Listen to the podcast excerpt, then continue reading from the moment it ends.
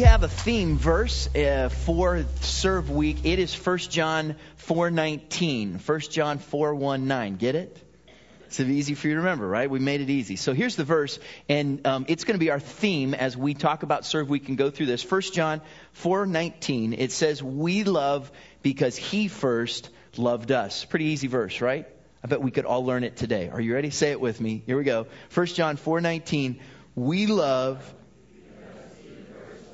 Okay, now everybody close your eyes and let's try it. No, don't. That's okay. That's all right. But we're going to talk about this verse over the course of the next few weeks. And that's going to be our theme as we go out and serve our community. So where do we begin? I think we begin with the first two words, we love.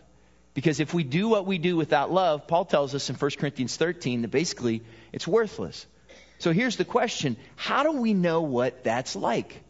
How do we know how to express that love? How do we know how to show that love? Somewhere we need an example, and I think the best example in all of Scripture is John 3:16.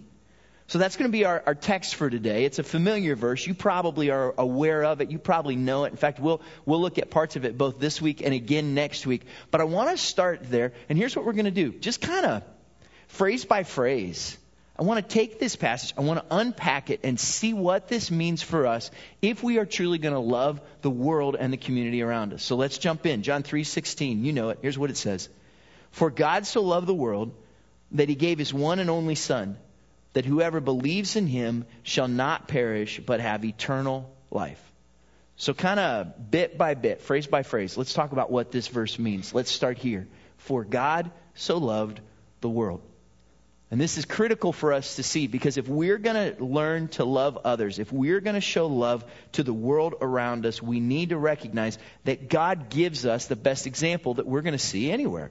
1 John 4 8. Listen to what John says about God here. He says, Whoever does not love does not know God because God is he is love. He's the definition of love. He's how we know what love is. He is the best example. And so if you and I are going to show love to others, if we are going to express love in our homes, if those around us in our community and in our workplace are going to experience the love of God, if we're going to even be able to love those that we don't find lovable or that we disagree with or who disagree with us, our model is God.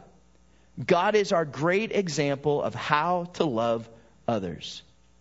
God is our great example of just how to love others. But oftentimes it gets a little misrepresented. And we forget what God's really like. And we fail to understand that He is the source, He is the great example of love. But keep that in mind, especially as we go to the next part of this verse. So back to John 3:16, it says this, "For God so loved the world." What do we mean when we talk about the world? Well, it kind of comes down to this. We mean that God loves the world. God loves everyone. Do you believe that? God loves everyone? I saw a bumper sticker years ago that said, God loves everyone. And underneath it said, the rest of us think you're a jerk. Not biblical. But here's the truth God loves everyone, including those who have not loved him yet. God loves everyone. No matter what they say, no matter what they do, no matter what they think, God loves everyone. John 3:16, his love is about everyone, even if they have not loved him yet. And that's key for us because when we talk about the world, we're not just talking about those who agree with God's word or those who live according to God's word. We're talking about everybody. And I don't know about you, but in the last couple of weeks, this idea of what's going on in the world around us has been everywhere, hasn't it? It's been in the headlines. It's been in the front pages, and everything from um, extreme experiences of racism to, um, unless you have just been hiding out somewhere, you probably um, are aware of the Supreme Court's decision on Friday, right? Is everybody kind of familiar with that? Where the Supreme Court basically legalized same sex marriage. And so we're, we're in a very interesting day where the, the, the culture, the values of this world that John talks about here, the world that God loves so much, the values of that culture are coming head to head with the truths that many Christians would believe or hold to. So this, this raises some interesting responses. One of the places where I think we absolutely have to begin is not to get too caught up in this, this, this fact that there's a difference between the world and the kingdom of God. Here's what Jesus said about this. John chapter 18 verse 36. Jesus said, "My kingdom is not of this world." If it were, my servants would fight to prevent my arrest by the Jewish leaders, but now my kingdom is from another place. Did you hear what Jesus said? He said, Look, this world that we're in is really not his kingdom. There is a kingdom of this world, but he represents the kingdom of our God, the kingdom of heaven, right? That's what he's all about. That's what he's here to do. And if we are, and, and, let me let me just start here, especially for the next few moments. I'm specifically talking to those of you who are here. Maybe you're watching online. Maybe you're in auditorium two. You're, you're in one of our venues. We're talking to those who would say, I am a follower of Jesus Christ. I believe that God's word is the source of absolute truth. I, my life is dedicated to living and following Him.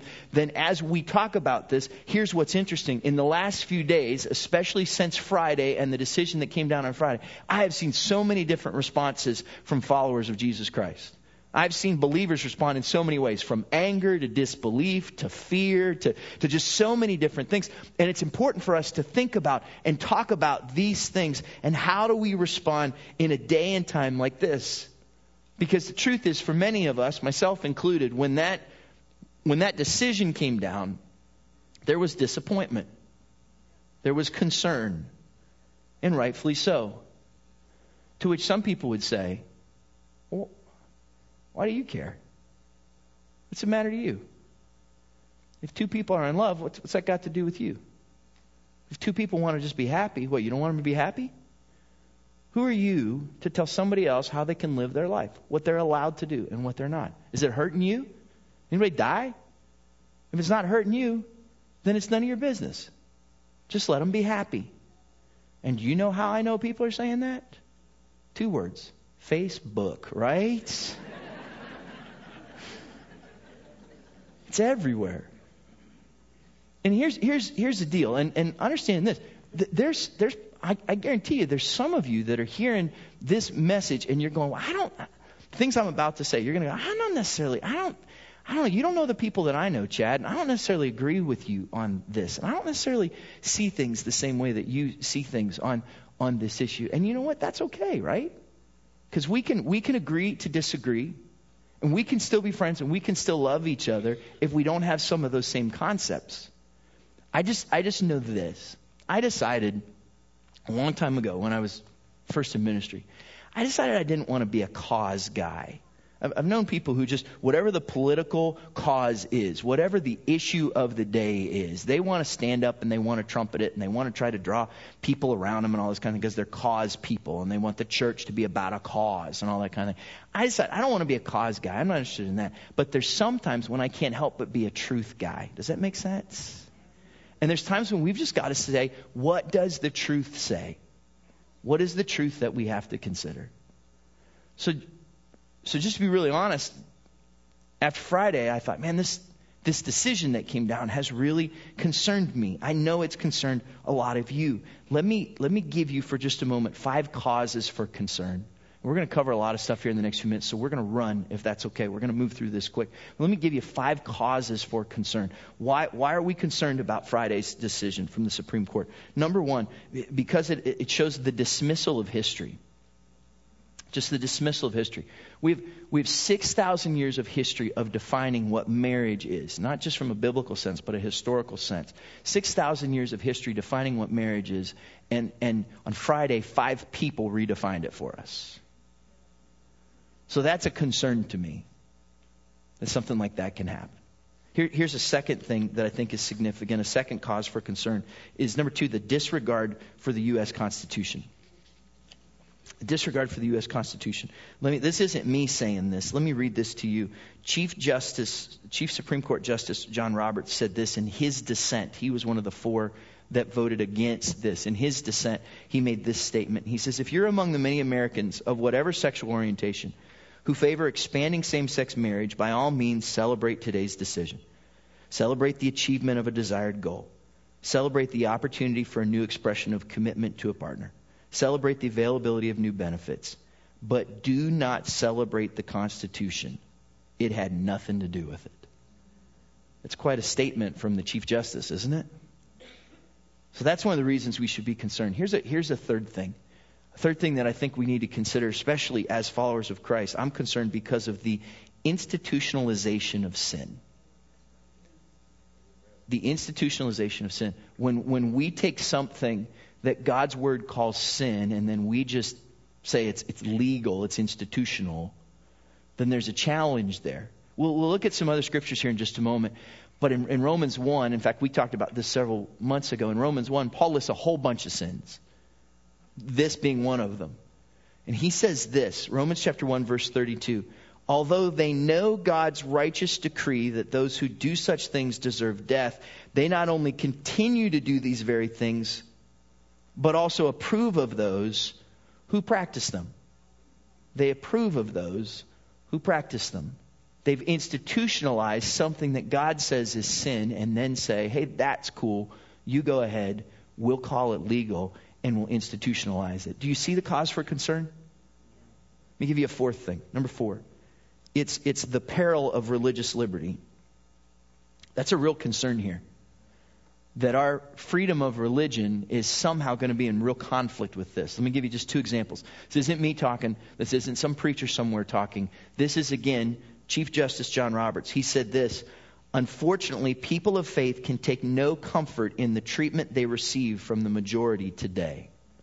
It's quite a mouthful, isn't it? Justice Thomas went on to say this, and in speaking about the wide ranging implications for religious liberty based on the same sex marriage ruling, he said, It appears all but inevitable that the two, that ruling and religious liberty, will come into conflict, particularly as individuals and churches are confronted with demands to participate in and endorse civil marriages between same sex couples. Do you know what they're saying there? They're saying that our religious liberty is in peril. But here's, here's the deal there's, there's lots for us to be concerned about what went down on Friday. But the first four are kind of just whatever. You can do whatever you want with them. Number five is where it becomes a real challenge. Number five, I'm concerned because of the disobedience to God's word. That's where there becomes this real challenge and this real trouble. If you look at polling data before the decision, um, I saw one poll that looked at different religious groups and showed how much they were in support or against. And the group of, of religious people who were least supportive were the evangelical Christians. That's us, right? And then if you looked at other polling data and you looked at which religious groups believed the most in the authority of God's word, it would be evangelical Christians, right?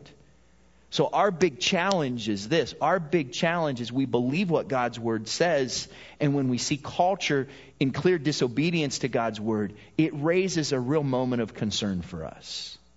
To the point that this is what I've heard. June 26, 2015. Things will never be the same. June 26, 2015. The day everything changed. Have you heard that? I've heard that. I've seen that. I do a pretty good dramatic voice, don't I? I mean, if you if you if you, if you track with me, I was impressed. Better than the first service. Here's the deal. I hear that from people. Things will never be the same. Everything's going to change. And I've heard a lot of fear, and I've heard a lot of despair. Let me let me give you, if you will, seven things I want you to remember about June 26, 2015 before you take that date and write it down somewhere as the day that everything fell apart for you, remember these seven things. Number one, God's Word is the source of absolute truth. God's Word, the Bible, is the source of absolute truth. He has given it to us. We've talked about this. If, if you were here back in March, you know we went through through the month of March. We went through a series of messages that was part of our bodybuilding series where we talked about how do you speak the truth in love. And part of what we talked about is the fact that there is absolute truth, that God's word is that truth, and we stand on that. We believe in that. That's what our lives are based on. And the truth is that in God's word, it calls sexual immorality, including homosexuality, sin. Says that God's pattern for marriage has been from the beginning of time and continues to be one man, one woman for a lifetime. And some, and some of what I've heard is that that's an Old Testament concept and that it's nowhere in the New Testament. In fact, I had somebody say that to me this week. So let me give you just three references. I'm not going to read them all. And if you want to see what we believe biblically about this, the third message in our Speak the Truth in Love um, sermons in the bodybuilding series, we talked about this in, in quite a bit of detail. Let me give you just some references if you want to write them down. Romans chapter 1, verses 26 and 27. Romans 1, 26 and 27. 1 Corinthians 6, verses 9 and 10. 1 Corinthians 6, 9 and 10. 1 Timothy 1, 9 and 10 all of which explicitly mention um, what God refers to as the sin of homosexuality. Now, here's what's interesting. Many times people will say, well, Jesus didn't say nothing about it, so it must not be too bad. It's interesting how Jesus addressed this whole thing. Matthew chapter 15, verse 19, he said this for out of the heart come evil thoughts murder, adultery, sexual morality, theft, false testimony, slander. He goes on from there. But that word sexual immorality is a loaded word in the Greek language. It's a loaded word in the New Testament because when he used it, he wasn't just talking about one kind of sexual immorality, he was talking about them all. And if you dig in and find out what's a part of that, a part of that is lust, a part of that is sex outside of marriage, a part of that is the practice of homosexuality. So Jesus didn't just point out sins, there were too many to mention. He just said, look, just stay away from them all. And so he, that's, that's the message that's there. And we have to recognize this. Now let me stop for just a moment, just so you know, just so you don't get the wrong idea. I'm Chad Gilligan. I'm the pastor at Calvary Church. And I'm a sinner. For real. I got, I got issues. I know some of you, you got issues. Some of you really, some of you really, I mean, that's. We all are, right? And everybody's, everybody's got that thing. There's stuff about you that you don't want anybody to know. Stuff about me that I don't want anybody to know. There's stuff in all of our closets, baggage, that has changed us, defined us, shaped us, whatever you want to talk about. And the Bible says that no matter what that sin is, no matter how egregious society or other people seem to think of it is, it's enough to separate us from God, right? So before we start getting ourselves all wound up and excited about one particular sin, don't forget you got some of your own. But the issue here is this when God's word calls something sin, we need to recognize it as that because it's the absolute truth. And, and unless someone acknowledges the authority of Scripture and the lordship of Jesus Christ, they will determine moral right based on human judgments and not divine truth. It's a mouthful, but think about that for a moment because that's at the crux of what's going on here in our culture. Why do some people think different from other people? Because unless someone acknowledges the authority of Scripture and the Lordship of Jesus Christ, they will determine moral right based on human judgments and not divine truth.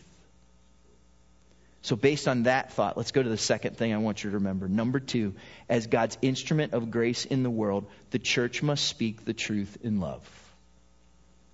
As God's instrument of grace in the world, the church must speak the truth in love. We spent a lot of time on this. Let me give you just a quick reminder of something we said in that series. Truth without love is condemnation, but love without truth is false hope. So the two have to be a one two punch, don't they? Because if all you're doing is spewing truth and there's no love, then you're just condemning people and you're not helping anybody. You're just pushing them away. But if all you're doing is loving someone and you don't show them the truth of either the error of their ways or the way of salvation, then that love you're giving to them is just false hope.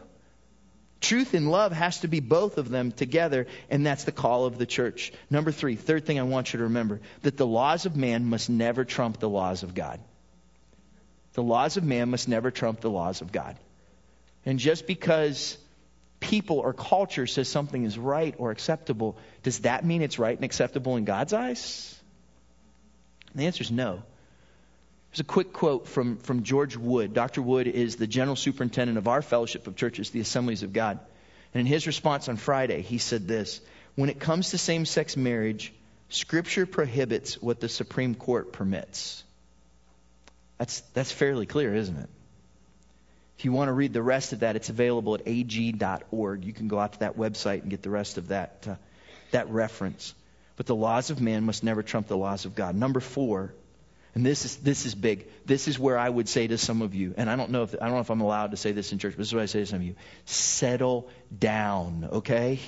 Just settle down. Number four, even though American laws change, God and His word never change. even even if the world around us is changing. Now look, should we be concerned? Absolutely. Do we need to be proactive? We better be. Do we need to think forward? Do we need to think about our religious liberties? Do we need to share our faith? Absolutely. But understand this, church, at the beginning, this is a time for prayer and not despair. It's a time for prayer and not despair, that we turn to God, that we look to Him, that we recognize this, that Jesus Christ is the same yesterday and today and forever. On June 27th, God didn't wake up and go, oh man, now what do I do? He's the same. And He's still in charge. And our trust is still in Him. Number five, this is key. Cultural values without biblical truth lead to societal decline cultural values without biblical truth lead to societal decline. Let me just, let me just say it this way.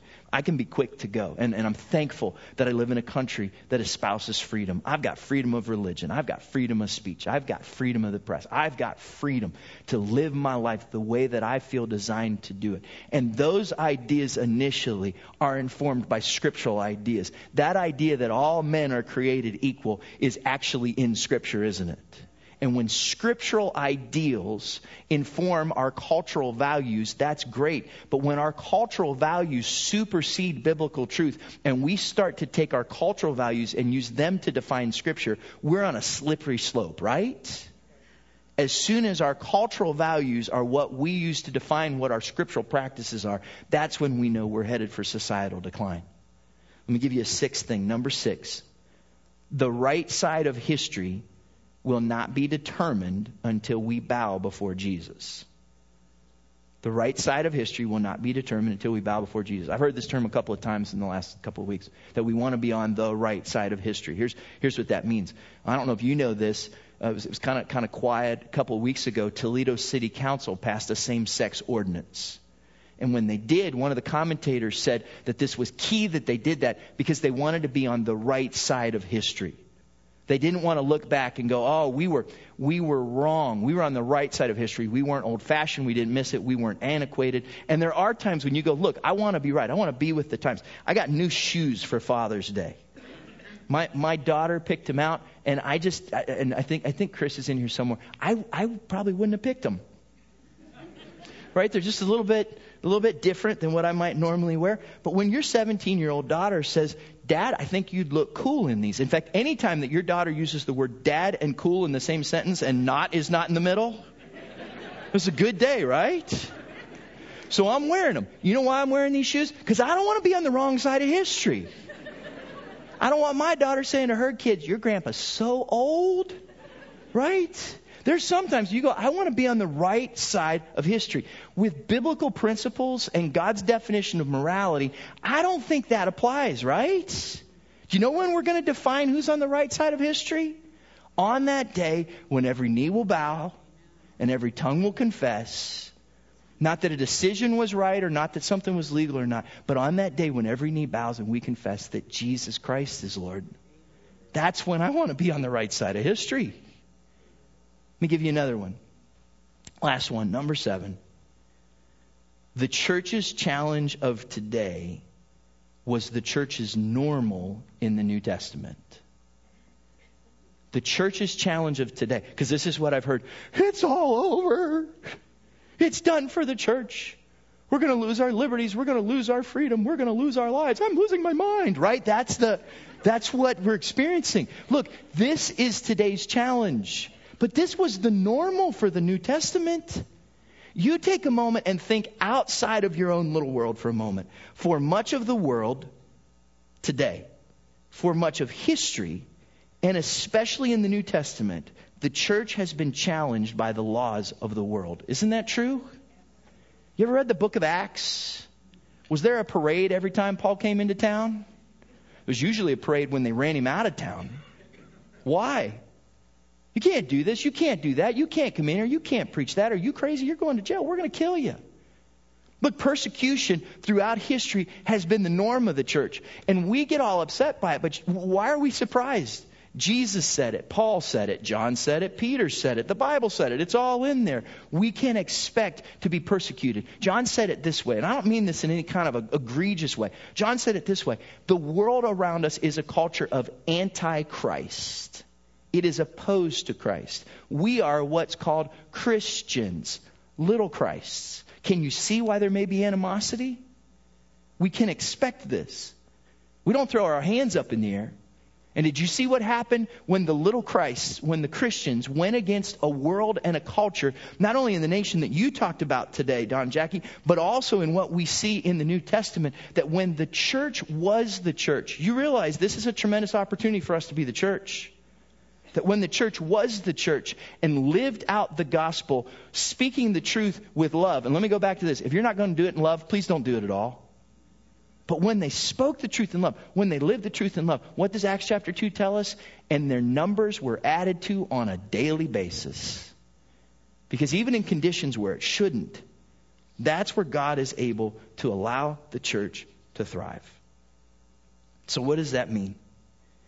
It means that God so loved the world, a world that doesn't even love Him yet, a world that's clearly in opposition to Him, that He gave. It's right back to it. How do we respond? Because for so many of you, you're like, I don't know what to do. You love. You love people. You give. You give of yourself. Love will always cause us to give of ourselves. He will put us in a place. I see it every so often. New, new, uh, new, new couple comes in, sits on my couch, premarital counseling. We're, we're going to talk about them getting married, and they are in love, and yet you can still see they are clearly selfish. This relationship has not beat the self out of them yet. Looks like the honeymoon's going to be over, and you're going to find out what it's really all about. Why? Because if you love somebody, at some point, you know what it comes down to? It comes down to the fact that you give of yourself to that person. If we're going to love people who are different than us, who look different than us, who think different than us, you know what it means? It means that we give. And what do we give? For God so loved the world that he gave one of his kids that he thought he could spare. What did he give? He gave his best. He gave his one and only son. And truly loving another will cost us something. And what difference will it make? My friend Larry Osborne pastors a church in Southern California, and he was he was preaching um, to his church about an event like we're going to do with Serve Week, and he used this analogy, and, and I, I'll, I'll use this throughout this series. So, so when you hear it again the next time, I just, I just like it. I'll, i know I'll use it again when I hear it. Just act surprised again, like you've never heard it before. But here's, here's the deal. He uses this analogy. He says, if you ever listen to a song and you listen to the song because you like the music, you like the beat, there's something in the song that just, it gets stuck in your head. And then later you, you're listening to the song and you realize that you'd never really listened to the lyrics and you hear them and you're kind of embarrassed that you like the song. You ever had that happen? I've been, I've been like in the store with my family. Song comes on. All I know is like a little bit of the chorus. And when I know a song and I'm in the store, I sing it out loud because it embarrasses my family. It's what I do. And I've been singing a song and then all of a sudden I'm listening to the words and I'm like, oh, I should not sing that song. You done that? It's a little embarrassing. And then Rhonda's always happy because she's like, yeah, that'll teach you, Pastor, singing that song, right? Here's what my friend Larry says. Larry says this People are drawn to beautiful music. If you have wonderful lyrics, but if you have a crummy sound, do people like that song? No, they don't hear what you have to say because it's the music that gets stuck in their head. But when the music is beautiful, then people stick around long enough to hear what the lyrics have to say. Your life should be so beautifully lived your life should be such beautiful music that it sticks in people's heads, that it resonates in their hearts, that they listen to the music long enough to hear the words that you have to say. They'll pay attention to your lyrics, but you have to make beautiful music first. Do you get that? Okay. We'll go back to John 3:16 next week. Let me let me let me take you real quick to another passage of scripture. Hosea chapter 11. Hosea chapter 11 and bring all this together when I was praying yesterday, and you know, working on the message throughout the week, and then the thing comes down Friday, and I, I feel like, man, I gotta, I gotta speak to this. So as I'm praying about this yesterday, this passage of scripture comes to mind: Hosea chapter 11, when I was uh, at, at, the Assemblies of God Theological Seminary, I took a class, Dr. Roger Cotton's Hebrew exegesis class, one of the hardest courses I've ever taken. I had, I had studied Hebrew for a couple of years. It's, it's all gone. It's, it's gone. But I was pretty cool at the time taking that course. And we studied the book of Hosea. And then everybody was given a passage that they had to translate. So you had to take it from the Hebrew, translate it into English, and then you had to do this term paper, and then you had to present it in front of the rest of the class. So it was a pretty big deal. It was more than half your grade. This was huge. This project was huge. My project was this passage Hosea chapter 11. I want you to listen to this. And before we go there, understand this God gets a bad rap sometimes, especially Old Testament God. We say that Old Testament God is angry, right? That's what people think. He was just kind of mean in the Old Testament. New Testament God, he's not so bad. New Testament God kind of loves us. In fact, he'd even die for us. Old Testament God just wants you to die, right? It's kind of the thought that people have. Old Testament God's grumpy. He kind of cheers up before the New Testament, things get better. That's the thought. That's the cultural idea. Hosea, Old Testament, chapter 11, verse 1. When Israel was a child, I loved him and out of Egypt, Egypt all throughout Scripture is an analogy for slavery and bondage where you need deliverance. He says, Out of Egypt I called my son. But the more they were called, the more they went away from me. They sacrificed to the Baals and they burn incense to images. It was I who taught Ephraim. Ephraim's another name for Israel, the nation that God loved. It was I who taught Ephraim to walk, taking them by the arms. But they did not realize it was I who healed them. I led them with cords of human kindness, with ties of love. To them I was like one who lifts a little child to the cheek. And I bent down to feed them. Do you, does that sound like angry God to you? Do you know what you read there? You read a picture of God's love. A God who takes his child, the nation of Israel, and says to them, I love you. I'm going to help you learn how to walk. I'm going to get you a little step by step. I'm going to bend down. I'm going to kiss you on the cheek. I'm going to let you know how much I love you and how much you mean to me and how much I care about you. Does that sound like an angry God? No, it's a picture of God's love. But go back to verse 2. Did you see what the people's response was to this? Look at verse 2. It says, But the more they were called, the more they went away from me. They sacrificed to the Baals, which were false gods, and they burned incense to images. These were idols, things they put up ahead of God, things that they said, this is more important to us than what God is. Romans chapter 1 says that they glorified the creature instead of the creator, that they worshiped what he made instead of worshiping the one who made it. And what you see here in the midst of this picture of God's love is a problem of God's people. We have this tendency, even though God loves us so much, to forget what he's done for us. Do you remember what he said there? He said that they forgot that I I was the one. They missed the fact that I was the one. They did not realize that it was I who blessed them, that it was I who healed them. They missed the whole thing. And the problem so many times with people that God loves, with a nation that God took care of, is that at some point, even though they say in God they trust, they really don't. To the point that a God who is nothing but love, with a people who have turned away from him, must say this. Look at verse 5 of Hosea chapter 11. Will they not return to Egypt? What is Egypt again? Slavery? Bondage? Is that starting to ring true with anybody?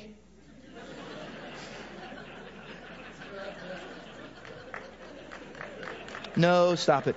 Will they not return to Egypt? And will not Assyria rule over them? Because they refuse to repent. A sword will flash in their cities it will devour their false prophets and put an end to their plans. My people are determined to turn from me. My people are determined to turn from me. My people, the nation who trusted in me, are determined to turn from me. And even though they call me God Most High, I will by no means exalt them. God says, You know those people I love? Those people who forgot I blessed them, they've, they've determined to turn from me, which leaves me with no choice but a promise of God's judgment. Look, if you don't, uh, if you don't Get it right, Israel. You're going to find yourself in a place where that blessing that I gave you, where that favor that I gave you, if you're determined to turn from me, then I got no choice but to lift it. Does that give anybody else the creeps?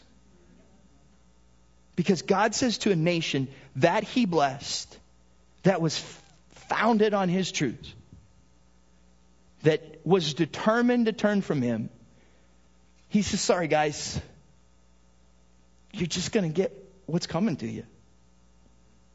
Unless. Second Chronicles chapter 7, verse 14. If my people who are called by my name will humble themselves and pray and seek my face and turn from their wicked ways, then I will hear from heaven and I will forgive their sin and I will heal their land. Look, before you freak out, recognize that there is a tremendous opportunity for the church in this day and time, isn't there?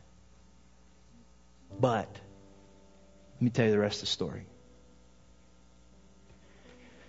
Late April 1995, Ron and I had been married probably about a year and a half. I'm at the Assemblies of God Theological Seminary in Dr. Robert Roger Cotton's Hebrew exegesis class. I have to do a huge term paper on the book of Hosea, chapter 11. It's more than half my grade. I have to do this huge term paper and I have to turn it in on a certain day and I have to give a presentation to the class. It was kind of a cool season for us, but it was busy. We were both working full time jobs, we were both full time students, and we were really heavily involved in a local church. It was a great season, but we were busy and we were preoccupied with so many different things. And I realized then, for one of the first times in my life, that I have the spiritual gift of procrastination. And I had this paper to do, and I thought, oh, this won't be that bad. And I get working on it that week, and I realize it's a whole lot more work than I thought it was going to be. To the point that my Friday morning 7:30 class, when I have to present the paper, Thursday night, I'm going, Old Testament God is after me. right? This is bad. I don't know how I'm going to get this thing done. So I pulled an all nighter. I stayed up all night long trying to get this thing done, hammer it out, figure it out. I'd been working on it a lot. And probably uh, somewhere between 5 and 5.30 that morning for a 7.30 class, I wrapped this thing up. I printed it off and I'm done. And I'm like, man, I hope this thing will fly. I hope it turns out all right.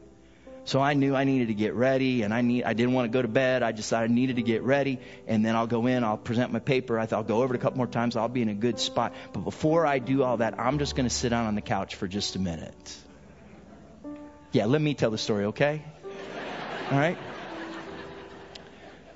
About 5:30, I sit down on the couch, so I could rest just a couple of minutes for my 7:30 class that I woke up for at nine o'clock. Yeah, you guessed it. I wasn't just late, I missed it. I had this incredible paper and presentation on God's love and His judgment, and I slept right through it. The church cannot afford to fall asleep on this message of God's love and judgment in this day and time. Would you agree? And so, Father, we come to you today. Lord, we come to you on behalf of our nation. And we come to you on behalf of your church.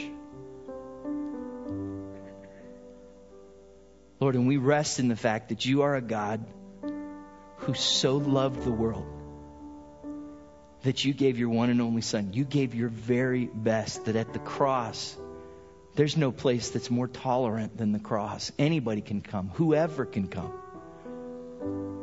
And yet, Lord, you've called us to live out this message of truth in a world and a time in our culture where, in so many ways, we're pulling away from that truth. Lord, I pray for the one who's hearing this message who realizes today that their life has not been built or founded on the absolute truth of your word. And in this moment, as they look to you, I pray that they would experience your grace and your peace. And Lord, if necessary, your salvation. And Lord, I pray that in a world that is changing around us, that you would help us to remember that you never change. That our hope is not in something where we find despair, but that when we look to you, we recognize you as the same yesterday and today and forever. We pray that as the people of God, you would help us to stand up and to stand out. God, we pray that as the church of Jesus Christ, we would be exactly what you created us to be. That even in a world that may disagree, even in a world that may not understand, even in a world that may not like what your word says, that they would see your love through us in such a way that, as Peter said, the world around us would come to us and ask us, What is the reason for the hope that you have? And as a result, Jesus, as we lift you up, would you draw men to you? Now, Lord, as we go from here, we ask that you would go with us. Would you send us out with your special favor and your wonderful peace? And we ask this in Jesus' name. Amen. God bless you. Have a great week. We'll see you next Sunday.